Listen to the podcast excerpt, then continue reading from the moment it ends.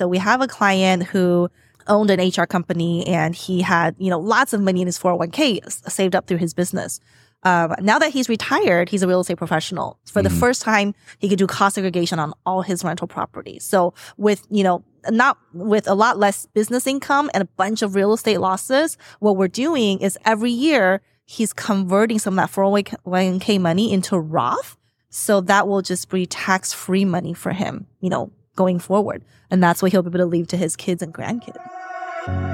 Welcome to the Rich Somers Report, where we talk real estate, business, and wealth building, all while keeping it real. No fluff, no BS. I hope that you enjoy the show.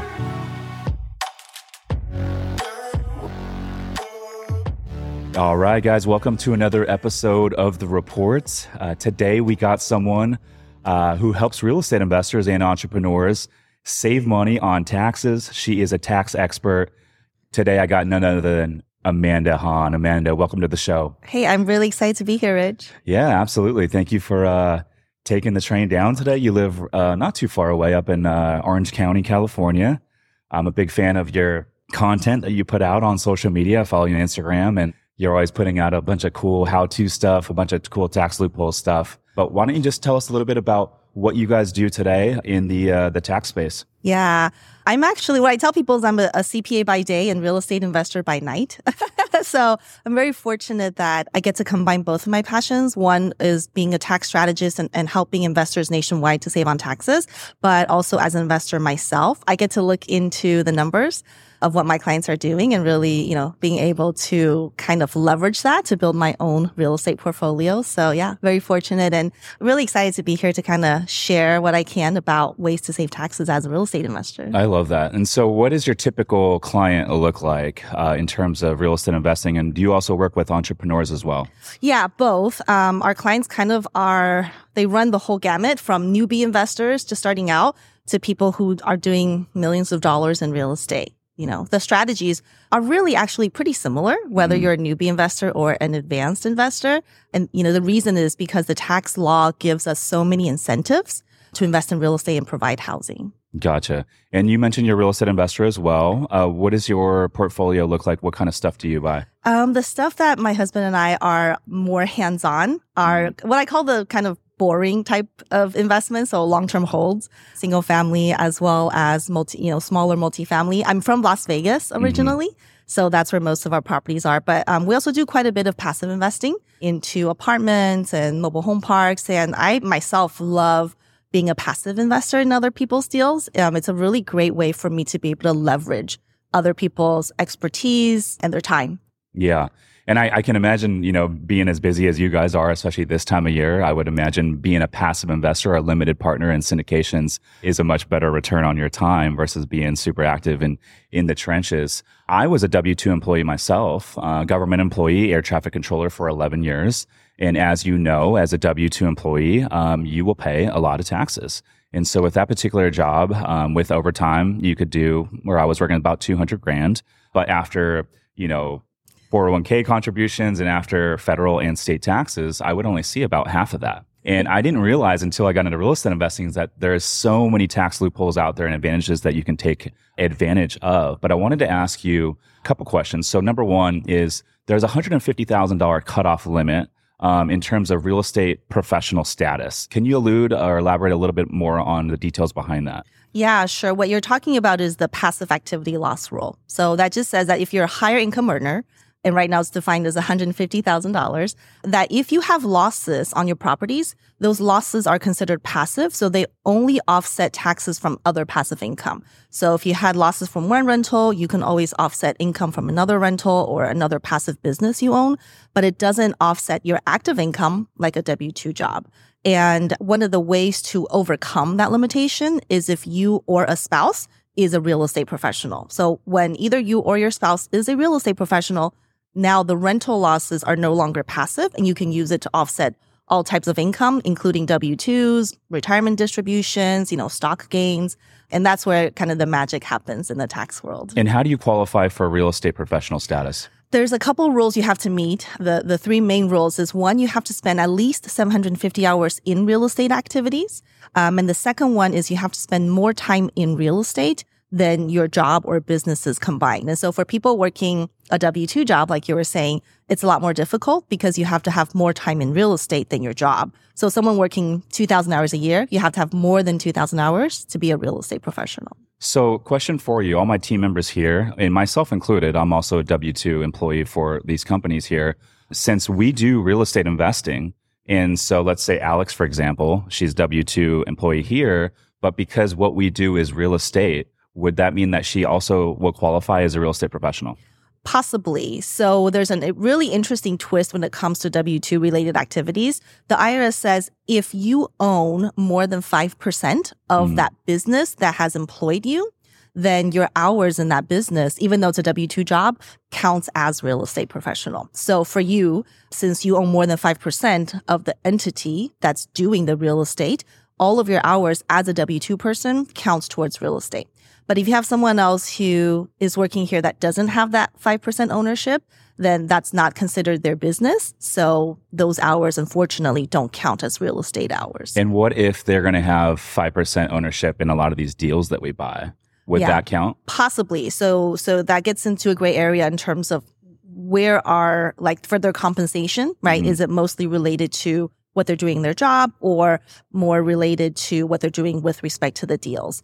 Um, one strategy that I have some clients implement actually is to give some of their key employees either equity ownership in the business or change them out so that they're not a W 2 employee, but actually a 1099 contractor.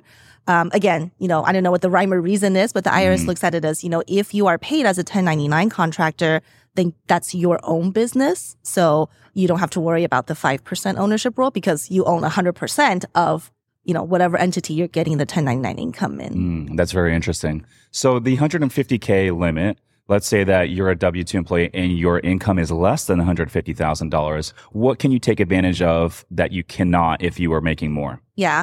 So for people who are making $100,000 or less, you can use up to $25,000 of losses against your earned income, such as W 2 and, and other types of income. Then you don't have to be a real estate professional, right? So this is really great for people who are starting out, you know, don't have a ton of income just yet. Even buying one single family rental property could provide a pretty significant tax deduction, especially, you know, if, if you're saving not just federal income taxes, but also state income taxes too, right? So that does add up pretty quickly. So if someone's making less than, and you said 100 or 150? Um, so between 100 and 150, there's a phase out period. So if someone makes $100,000 or less, they can use up to 25,000.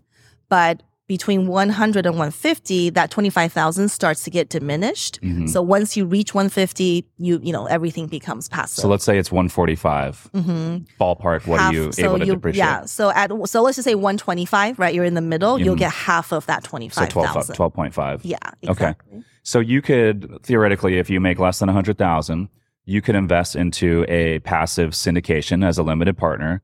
And a lot of these syndications will do a cost segregation study and those tax benefits will pass through to the limited partners, you could take that depreciation and use it to offset up to $25,000 of your earned income. Is that is that accurate? No. You cannot. I'm sorry. yes, you okay. cannot. So the um, scenario that we were just talking about where if you make 100,000, you can use up to 25,000. Those are typically typically going to be properties that you own yourself. There is an issue with using that loophole for syndications if you're not one of the general partners mm-hmm. because mm. a syndication by law you're very passive in like there's nothing you're even allowed to do. So so that doesn't really help people in that scenario. But what is helpful is for people who are real estate professionals, right? So let's say I have I have very high income, my spouse is a real estate professional. If I own a bunch of rental properties and I meet the requirements to be a real estate professional, when I the fact that I invest in passive syndications, I can group them together with my own rental properties and be able to use the syndication losses to offset all types of income. So, you know, not as ideal when you're not a real estate professional, but when you are a real estate professional, using syndication losses can kind of help supersize that tax loss. Yeah, that's really interesting. So the one caveat to this rule, um, in terms of the 150k and real estate professional status mm-hmm. and having a full time W two job, is uh, having a short term rental. And I didn't realize this until I got my first short term rental and started learning about these different tax loopholes And ironically, uh, one of the CPAs I have, who I've been using for uh, over a decade now, she specializes in working with a bunch of air traffic controllers, and she was just doing my personal stuff uh, up until 21, but. Um, moving forward, I pivoted away, but she didn't even know of this rule. and so I would caution the listeners out there if you are using a CPA and you are investing in real estate, if they are not aware of a lot of the real estate tax advantages out there, um, that is a huge red flag. And I would certainly pivot over and find another CPA who is because you're leaving a lot of money on the table. But basically, this STR tax loophole is basically if you have a short term rental and you are the sole manager, and I know there's a bunch of different caveats within it no matter how much you make as a W 2 employee, you can actually use the depreciation of the losses from that property to offset some of your W 2 income. Can you elaborate a little bit more on this, this rule? Yeah, sure. It's really interesting you say that because, especially, you know, now that I've started sharing a lot more content about the short term rental loophole, um, I'll have a lot of people DM me and say that same thing like, oh, my CPA said you can't do it. I have to, because I'm not a real estate professional. So I think, you know, for our audience, if anyone who is already investing in short-term rentals or plans to do that, the key tax thing you, you need to understand is that you don't have to be a real estate professional to use short-term rental losses. You know, and it's a loophole because the IRS just kind of, you know, hasn't taken a look into that. Um, short-term rental space, even though we tend to talk about it a lot and for a couple years, it's still fairly new in the, in the tax world.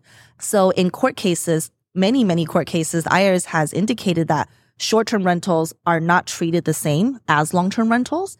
And for that reason, you don't have to worry about being real estate professional and you can use the losses provided that you meet material participation hours. So there's seven different ways to meet material participation, but there are three common ones that we see time and time again. So the first one is that you and your spouse, uh, you can combine both hours, spend at least 500 hours on your short-term rentals. So if you guys spend 500 hours, you know, staging your properties, dealing with the tenants and things like that, then you can use the losses to offset W-2 income, like you said, Rich, without having to worry about real estate professional status.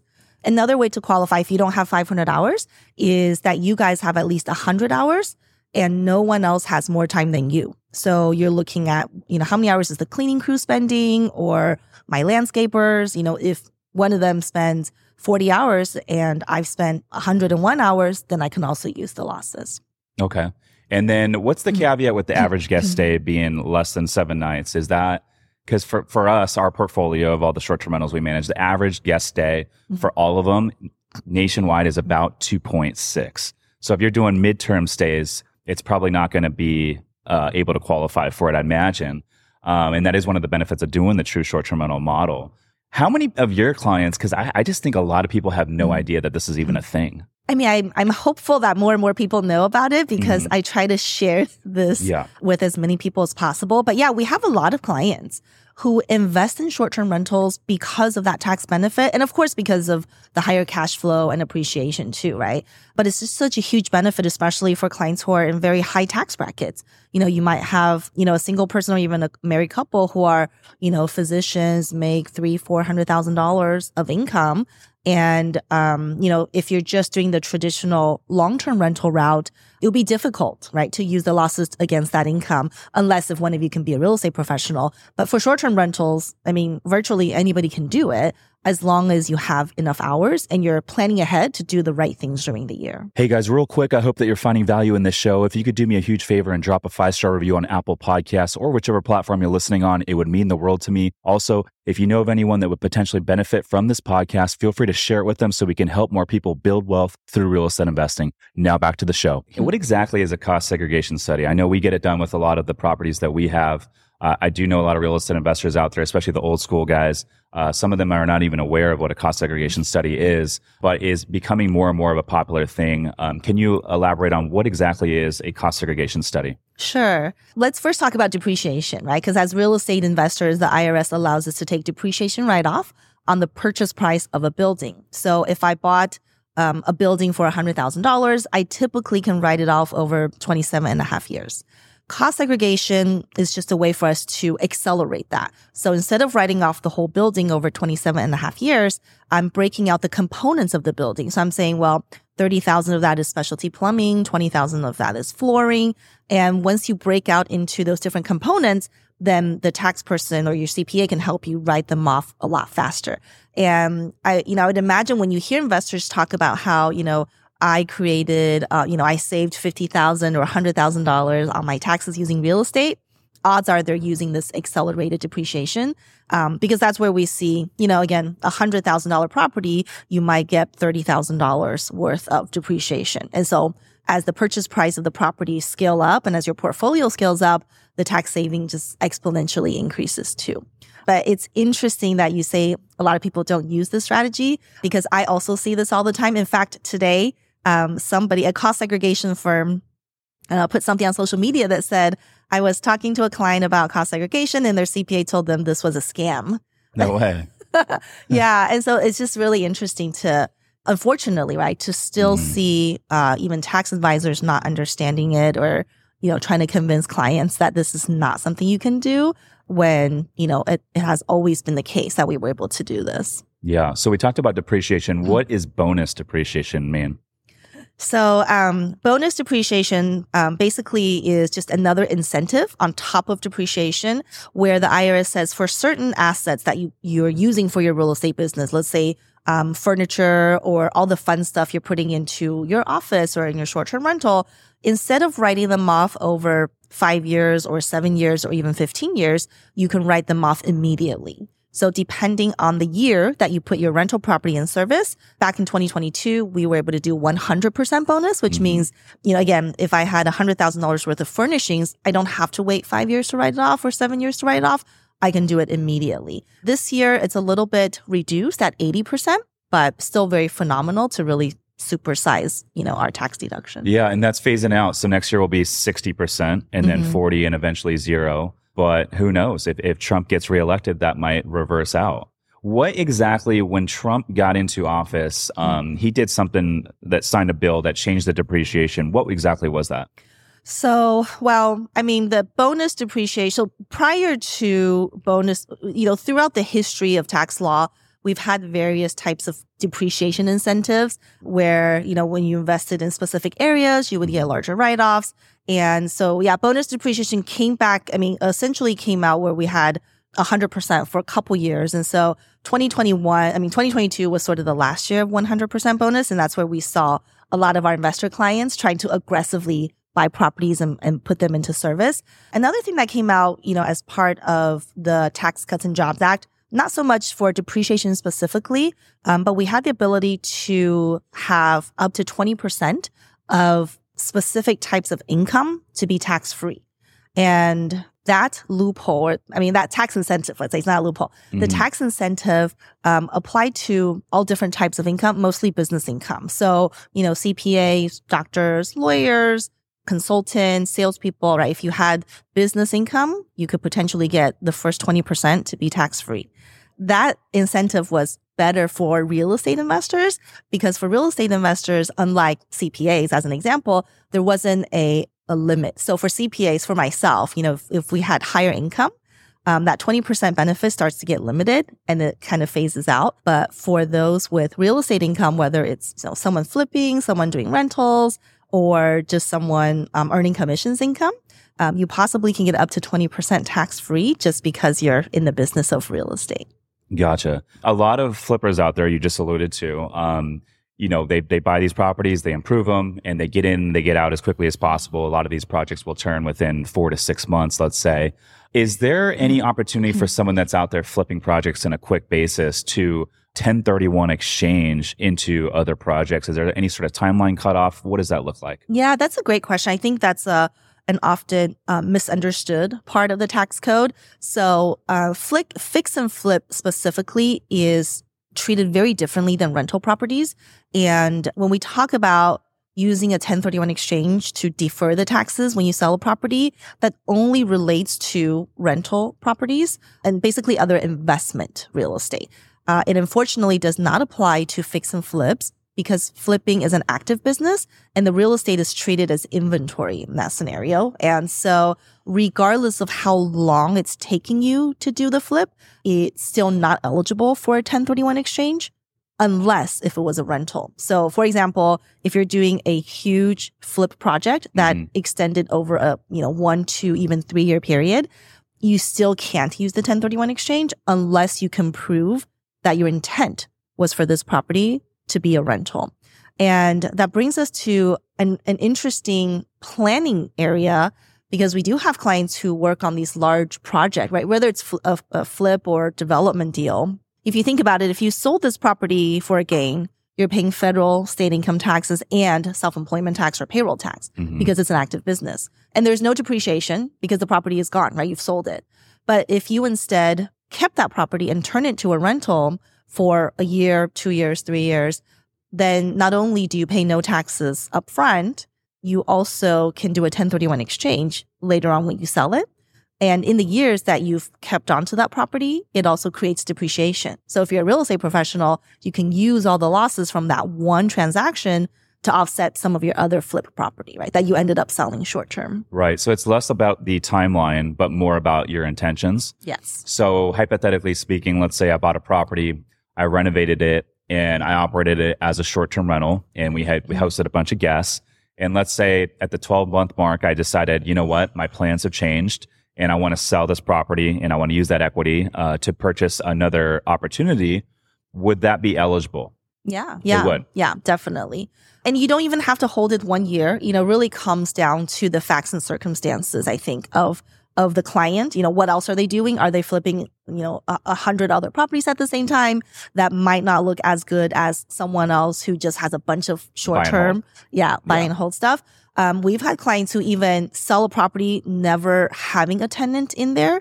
Again, just based on changes of facts. So, um, I actually just talked to someone yesterday who bought a property. Their intention was for it to be a short term rental, but recently laws were passed where it couldn't be a short term rental anymore the numbers would not work if they held it as a long-term rental. So they're going to sell, but we're fairly confident we can 1031 exchange because they can show even on the acquisition side that their intent was for this to be a short-term rental. Yeah, absolutely. Uh, for the listeners out there, can you explain exactly what is a 1031 exchange? yeah.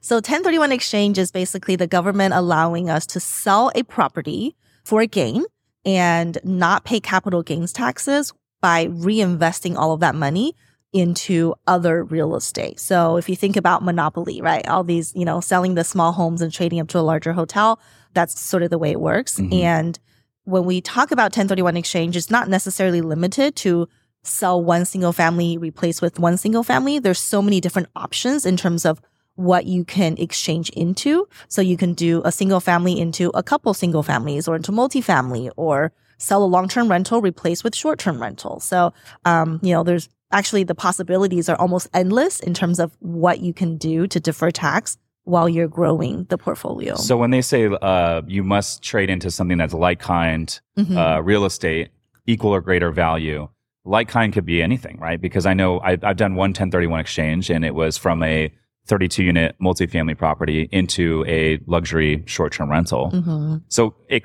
is there any caveats to that rule? Like, can you use it to buy uh, a mobile home park or something like that? Yeah, definitely. So, all types, yeah, mobile home park, you can exchange into self storage, you can exchange into land, right? Land, That's okay. for investment. So, yeah, when they say like kind, they just mean real property, right? Real property mm-hmm. meaning real estate.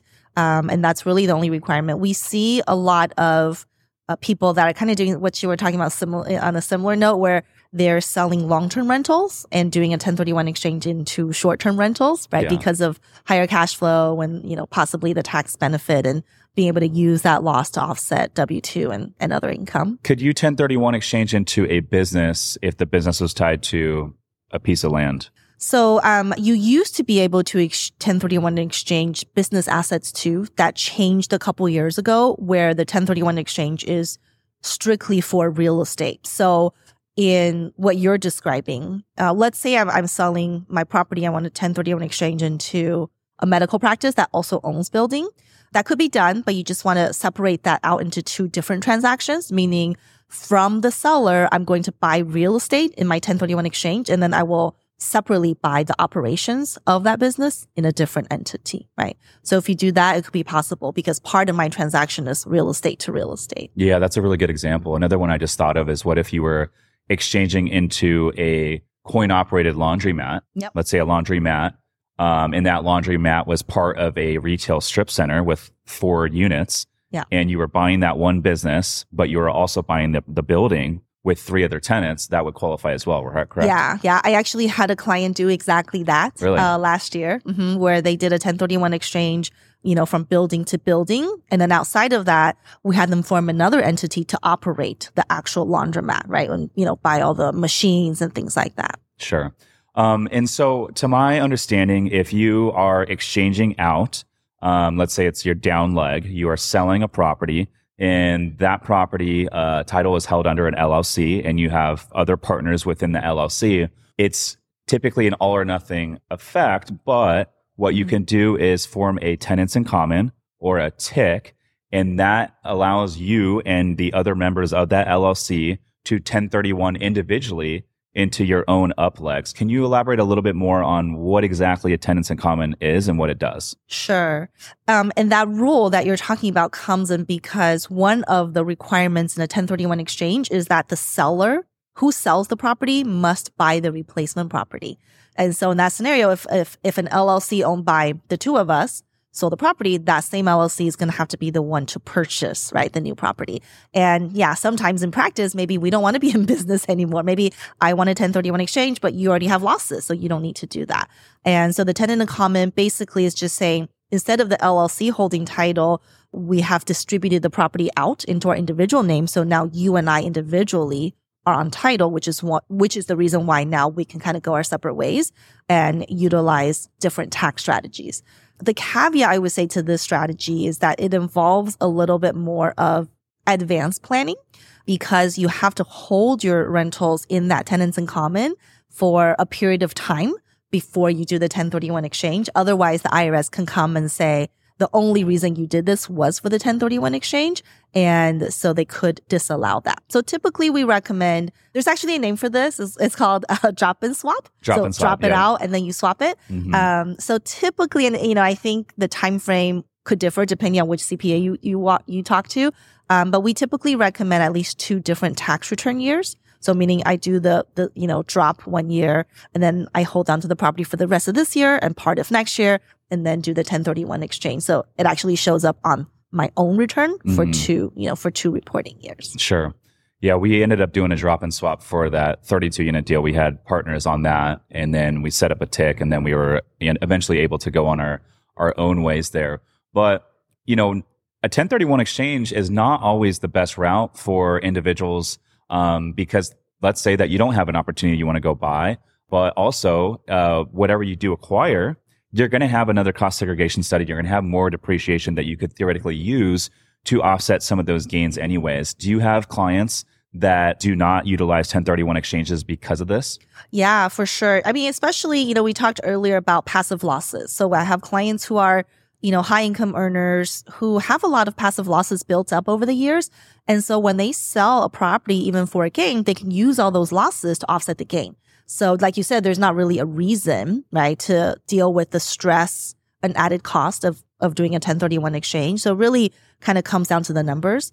Um, we also have clients who maybe have are expecting other losses from syndications, right? So this is what we call lazy 1031 exchange. So I sold my own property on Main Street, right? For a huge gain, but I don't want to go out and buy an apartment of my own because I don't have time to manage it. Maybe I'm going to invest in one of your syndications. And if that kicks off losses on the K1 to me, I can use that loss to offset the gain on the property I just sold.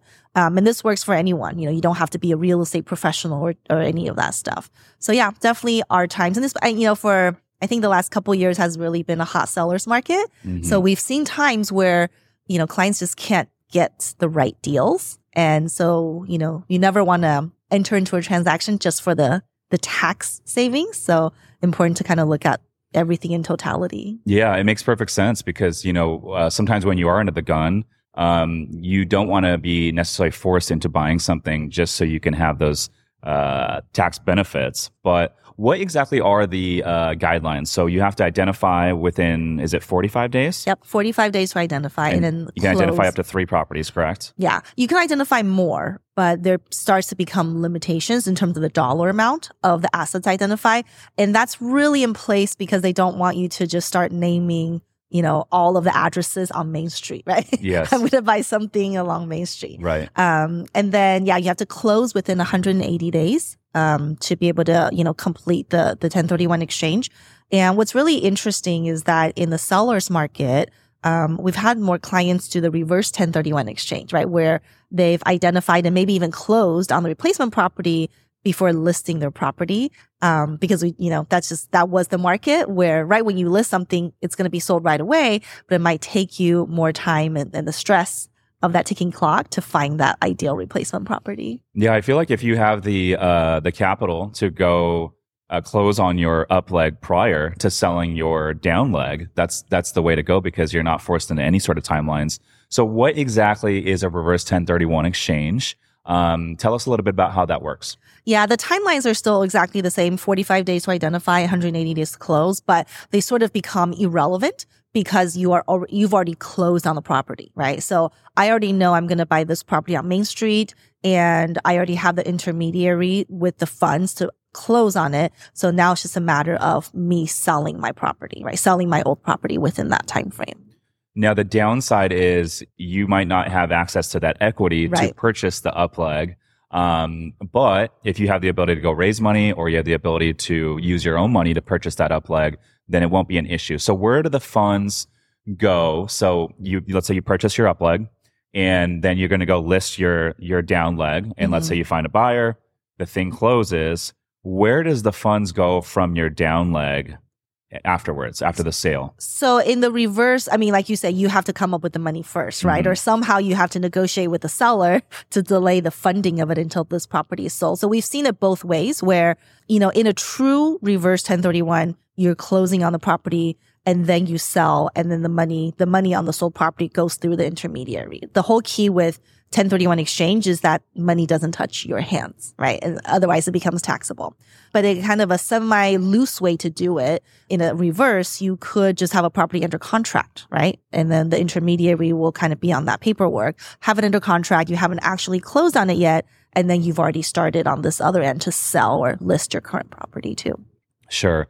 I actually reached out to a 1031 uh, intermediary recently uh, to inquire and learn a little bit more about the reverse. I was looking at doing it for a potential deal, and they were telling me that um, yes, you use your own money, um, but title they would create some sort of entity. The Mhm. 1031 exchange uh, intermediary would create some sort of entity. Yep. They would hold title until you closed on the down leg, and so they said you would have to find a lender who lent to you on your up leg that would be okay with it, and not all lenders are. Yeah. So that was another caveat, but I thought that was very interesting. And they just they just said, hey, once you sell the um, the down leg, the funds would really just go to you, and then title will be transferred over to the lender, Yeah. right? Yeah. I mean, they form these um, special purpose entities. It's just for, just for a short term specifically for that transaction. And that's one of the reasons why a reverse 1031 exchange sometimes is a little bit more costly than a regular 1031 exchange because, you know, the intermediary has to do that additional legwork to have the entity. But I think will be, it'll be interesting to see the rest of this year and upcoming to see, you know, how the market is and whether we will see as many of the reverse 1031 exchange, right? Yeah. So you mentioned uh, in a seller's market versus a buyer's market, will you actually see more 1031 exchanges in one of the two? Um, you know, we've seen a lot of 1031 exchanges in the past couple years. I Mhm. think just, you know, with all that appreciation, right? In a buyer's market, a 1031 exchange is much easier to do, right? Because we can make offers on properties and odds are higher that will be accepted. So yeah, I mean, I think it's, it, it I don't know that there will be more or fewer 1031 exchanges. I think it will be easier Mhm. for the investor to go through a 1031 exchange in a buyer's market because in the seller's market we're competing with multiple offers right having to overbid and then maybe lose out on the the three properties you've identified um, and then that's where the stress comes in right Yeah, absolutely. I always think like in an appreciating market, you know, there's a lot of equity. And so Mhm. you have options, which is a good thing to have options, but you can also, you can always do a cash out refinance and then use those proceeds, which are tax deferred and roll that into another property. Or you can sell and 1031 exchange those proceeds into a larger property. I think the 1031 model, if you're looking to scale and to uh, trade up into larger and larger properties, I think that is the quickest way to scale your portfolio versus doing the cash out refi. But man, you can't hate on the cash out refi being tax deferred. yeah. And I, you know, I talk to clients about that a lot, right? Because sometimes they're like, oh, I want to sell the property and I don't really care because I can defer the taxes. But I think you're right. It's more than just looking at selling the taxes. It's, you know, what are you going to do with that money, right? Um, can I get better ROI? Can I get better appreciation? Or does it just make sense for me to hold on to this property and do a cash out refi? Because now I can just utilize my lazy equity that's in there. I still get to hold on to this property, right? The money that the cash out refi loan proceeds are tax deferred.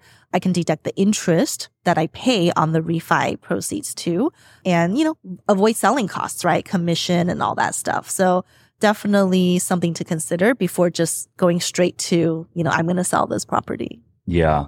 I was uh, on the phone with uh, someone last night and uh, I had gone to college with this individual and uh, he reached out recently and said, Hey, I, you know, if you don't mind jumping on a quick call, I had a couple questions um, about a situation. And he had a property or he has a property uh, in a good location here in Southern California and has a ton of equity.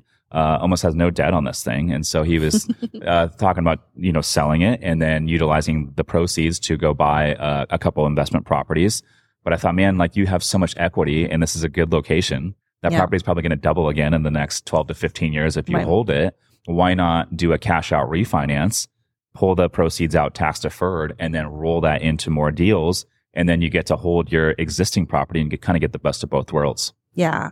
I love that. And that's part of um, wealth building, right? Is mm-hmm. looking at where are all my, uh, what we call lazy assets. So you know, all the equity in that property that's being lazy because it's not doing anything for you. So we have lazy assets in our, our investments. We have lazy assets in our homes, right? A lot of people have a lot of equity built up in their primary home.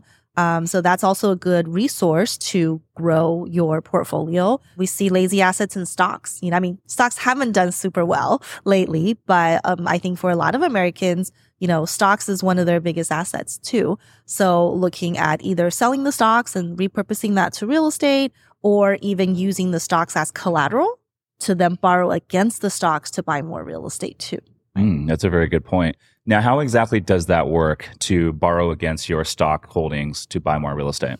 Um, so these types of loans, um, typically I hear them referred to as pledge asset loans. So you're pledging some kind of asset to obtain a loan. So whether it's a business or stock portfolio. Um, so basically you go to the bank and say, okay, here's my portfolio of stocks and I want to borrow X dollar amount. If I don't pay, right, the debt is secured by the stocks or by my business. Are those loans um, that are secured by stocks? Are they competitive in terms of pricing and terms? Um, that I actually don't know because I haven't used that myself. If I had to guess, I would say they're probably less competitive than mm-hmm. you know like a normal rental property loan sure but i think it also depends on which lender you work with and you know i think for for some banks if you have higher net worth um, you can definitely get you know much better interest rates on things like it's that it's probably too. cheaper pricing i'd imagine than uh, pulling out a loan that's secured by crypto yeah especially right, now right. at least or hard money loans right when you have to mm-hmm. pay points and interest hard money's not cheap yeah. yeah especially these days yeah um, i feel like hard money loans that were you know 8% a year ago are now 12 13% yeah which is crazy. Yeah. um, but you brought up a good point about the return on equity. You know, a lot of people, I think, when they're analyzing real estate deals or they have deals in their portfolio, they're looking at the cash on cash return. But as the equity builds up over, you know, years and years of appreciation, well, I think it's important to always calculate your return on equity. So how much equity do you have in that deal? And then what is your return in terms of cash flow on that equity? Because let's say on the flip side, if you have a property that's paid off in cash, uh, no loan on it, your return on equity might be much, much lower yeah. than you think. And so in that situation, it's always important to re-leverage and redeploy that capital into more assets and to increase your return on equity. Yeah, for sure. And I think you're right. People don't really talk about that as much. And, you know, I think too, everyone's comfort level in terms of how much debt they, they want to have is different. I also look at it in terms of you know, where within that investor's life cycle they are.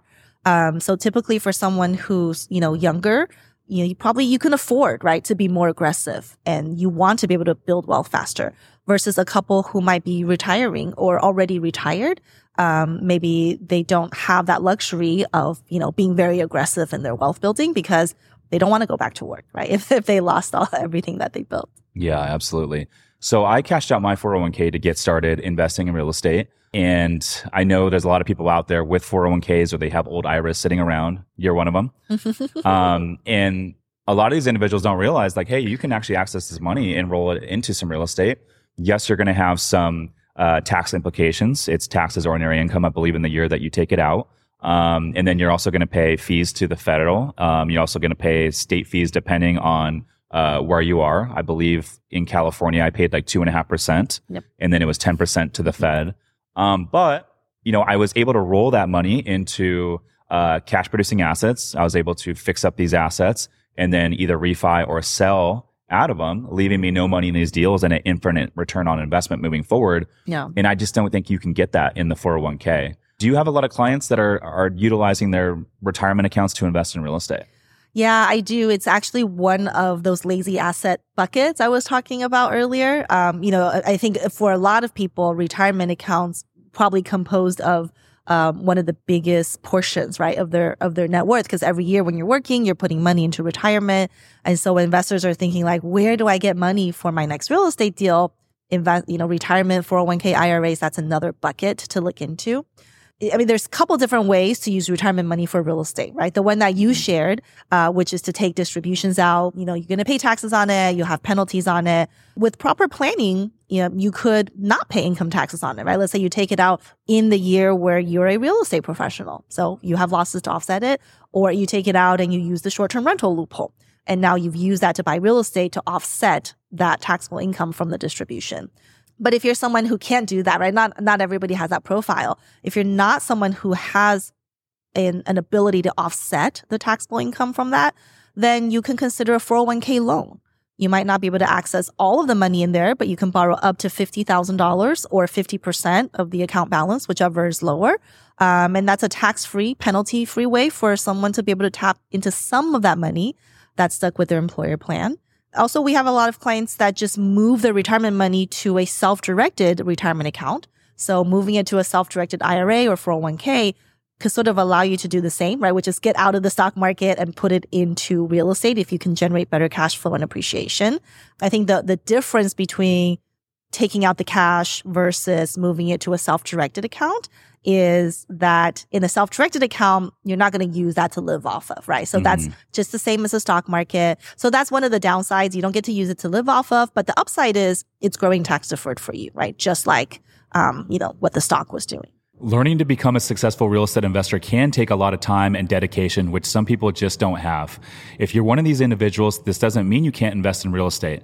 My company, Somers Capital, is buying a bunch of boutique hotels right now, and you can invest with us in these deals without having to do any of the work. Our team sources the deals, we secure the lending, we take care of all the renovations, and we even handle all the day to day operations with our in house management company, making it truly hands off and passive for our investors. If you want to learn more to see if we can help you, go to Somers somerscapital.com slash invest to book a call with our team. Again, that's somerscapital.com slash invest. Now back to the show. Yeah, we have some investors that invest um, in our deals through a self-directed IRA. And I think that is a, a, powerful tool for someone that doesn't need the cash now. Yeah. Um, because you can allow it to accumulate and you can leverage those funds to actually invest in real estate. But you are still subject to the age 59 and a half uh, in, in a rule in terms of pulling it out.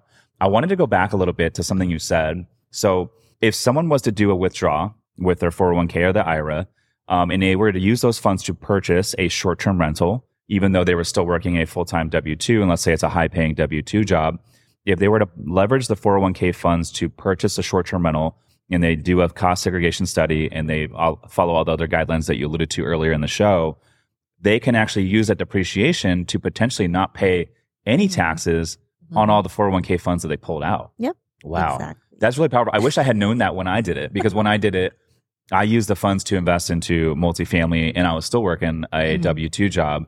But I wonder if my strategy would have been a little bit different had I known that. Yeah. I don't know that it would, but, and I don't regret what I did. Yeah. But that is a very powerful tax loophole play for someone out there that has a lot of 401k money and they just want to, you know, roll that out into some deals. Yeah. And, you know, it just kind of comes down to timing, right? Like you said, maybe in your scenario, you were still working full time for that year and you, or you weren't using the short term rental loophole. So they didn't really offset each other. But with proper planning, you know, someone could time it. So I'm going to stop working in January or February. Then I'm going to take the money out. I'll use, you know, real estate professional status, or I'm just going to do the short term rental loophole, um, and really get, you know, uh, at least minimize the tax impact, right? The tax bite of taking out retirement money. Now, the fees, though, the 10% to the Fed and 2.5% to California, let's say, Yeah. those you cannot utilize any sort of depreciation offset, correct? Correct. And they're actually not fees, they're penalties. They're penalties. but I like how you call them fees. yeah. They're penalties for investing in the 401k to begin with. I don't know of any other like investment vehicle out there to where you get penalized for getting your money back out. Because at the end of the day, think about it. All the money that you contribute to your 401k, that is a slice of someone's hard earned income and time that they're never going to get back. Imagine going to the bank or a credit union and um, saying, Hey, I want to withdraw some of my money. And they say, Hey, Amanda, I'm sorry, but you cannot access this money until age 59 and a half. Yeah. Yeah. That's kind of crazy, right? it's really interesting. Um, I, I think, uh, was it Bloomberg just came out with a report that said Mhm. 401ks on average decreased 20% last year.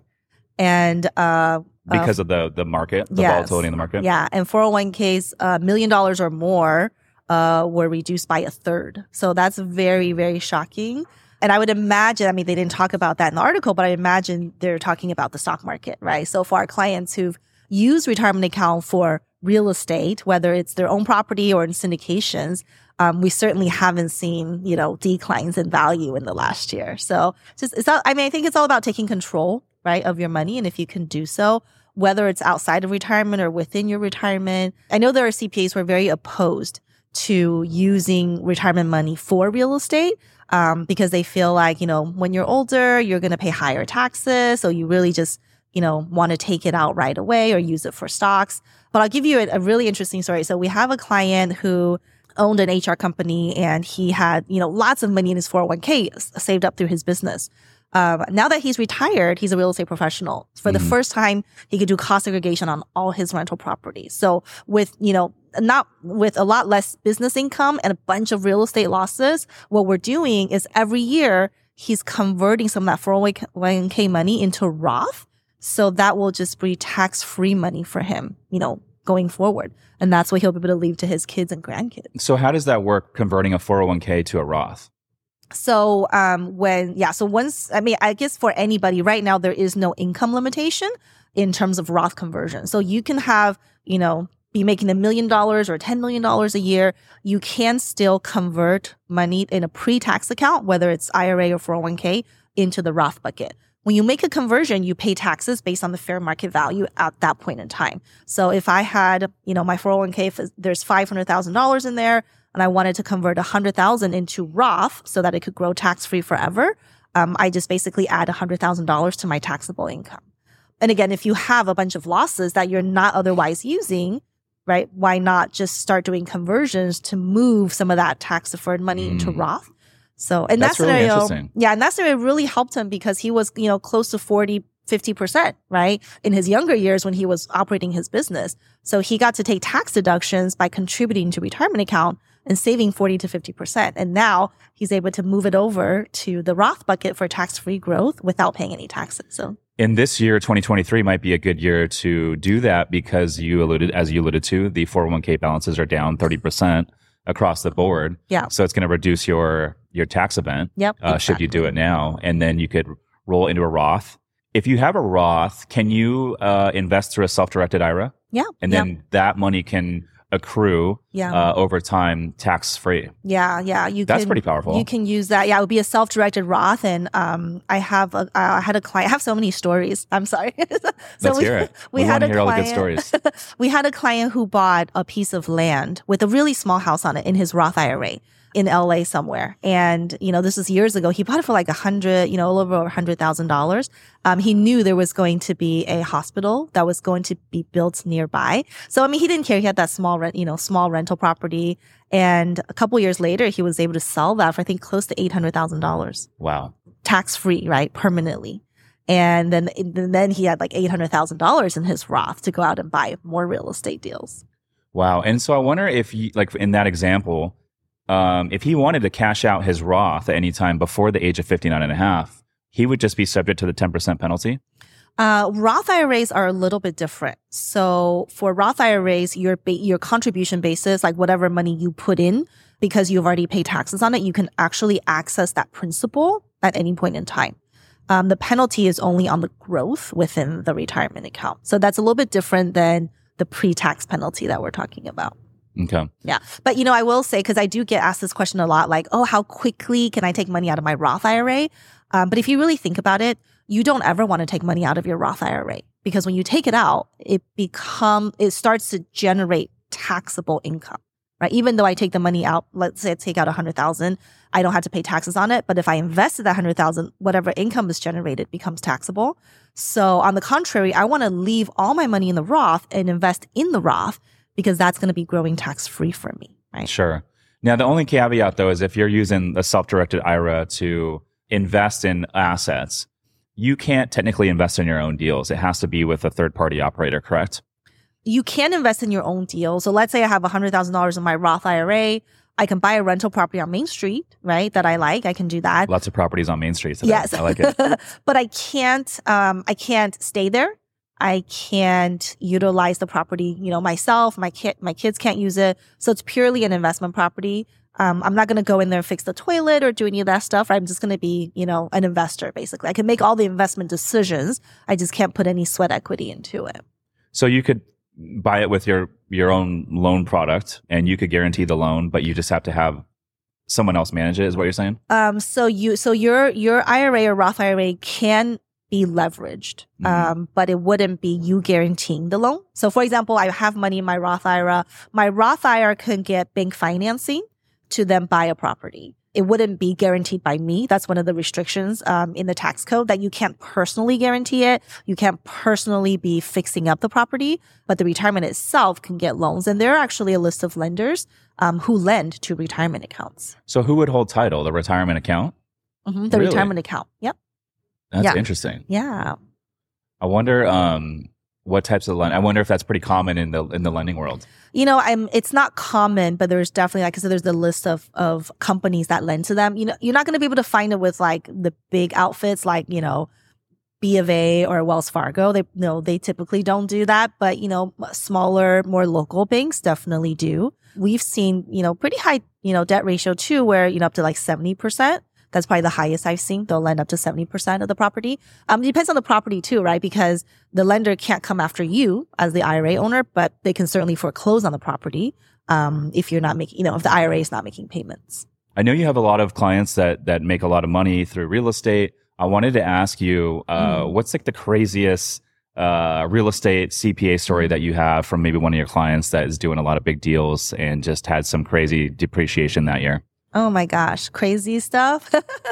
Hard for me to gauge. Um, I mean, one of my clients is a big syndicator. So, you know, I mean, he went from when we first started working together, you know, he was making like less than $100,000 of W 2 income. And um, now he's, you know, I don't know, probably this year make, make, you know, over over four million dollars, or I, this year I mean last year over four million dollars. You know, I'm not expecting him to pay any taxes at all, just because of the volume of real estate. Mhm. So, but I don't know when you say crazy, it doesn't seem that crazy to me. Just because again, it's it's the same strategies, right? That Mhm. anybody can use. Just the dollar amounts are changing. Instead of someone making a hundred thousand saving taxes, then maybe you're making a million dollars and saving taxes. Sure. Yeah. What kind of assets is he is he buying to generate those four million dollars? Ah, so for this person, you know, long-term rentals, short-term rentals, um, syndication stuff, mobile home parks, apartments, things like that. Yeah. Yeah. The acquisition Mhm. fees as a syndicator, those uh, are considered active income. Yep. But if you're a real estate professional status, you can use the depreciation to offset, correct? Yep. Exactly. Okay. Um, and then those syndications, you have limited partners, and the limited partners are going to have K1s. How did those K1s pass through to the limited partners, or does it depend on what the limited partners are doing for a living? Yeah, I mean, so all of the K, so so the as a syndication investor, this the funds, right, the syndication itself will do all the tax planning and the strategy, and that's one of the benefits of being a passive investor. You don't have to worry about bookkeeping. You don't have to worry about cost segregation, right? Um, the sponsors are doing all that for you, and so at tax time, what you get is just a K1. It's you know neatly wrapped up. It's going to show your share of tax losses, and then the next question becomes, what type, uh, you know, how do the those losses impact your personal tax return? And the answer to that will depend for each investor based on their own scenario. So, you know, if you are a real estate professional, then odds are you can use that syndication loss to possibly offset all of your income. If you are not a real estate professional, then we look at, you know, do you have other passive income, right? Do you, did you invest in other businesses that are generating income for you? If so, those passive syndication losses can offset that income too, or um, like I said earlier, maybe you sold one of your properties for a gain. You can utilize that. And if all else fails, then you just have passive losses that you can use in the future, right? Yeah. I love that. Well, Amanda, it's been uh, super fun. I could talk to you for hours. I think you're just like a wealth of knowledge in terms of tax advantages within real estate. Uh, listeners, I encourage all you guys to go shoot Amanda a follow. She's putting out a bunch of good content on her social media. And uh, thank you for tuning in. I'll see you guys on the next one. Peace.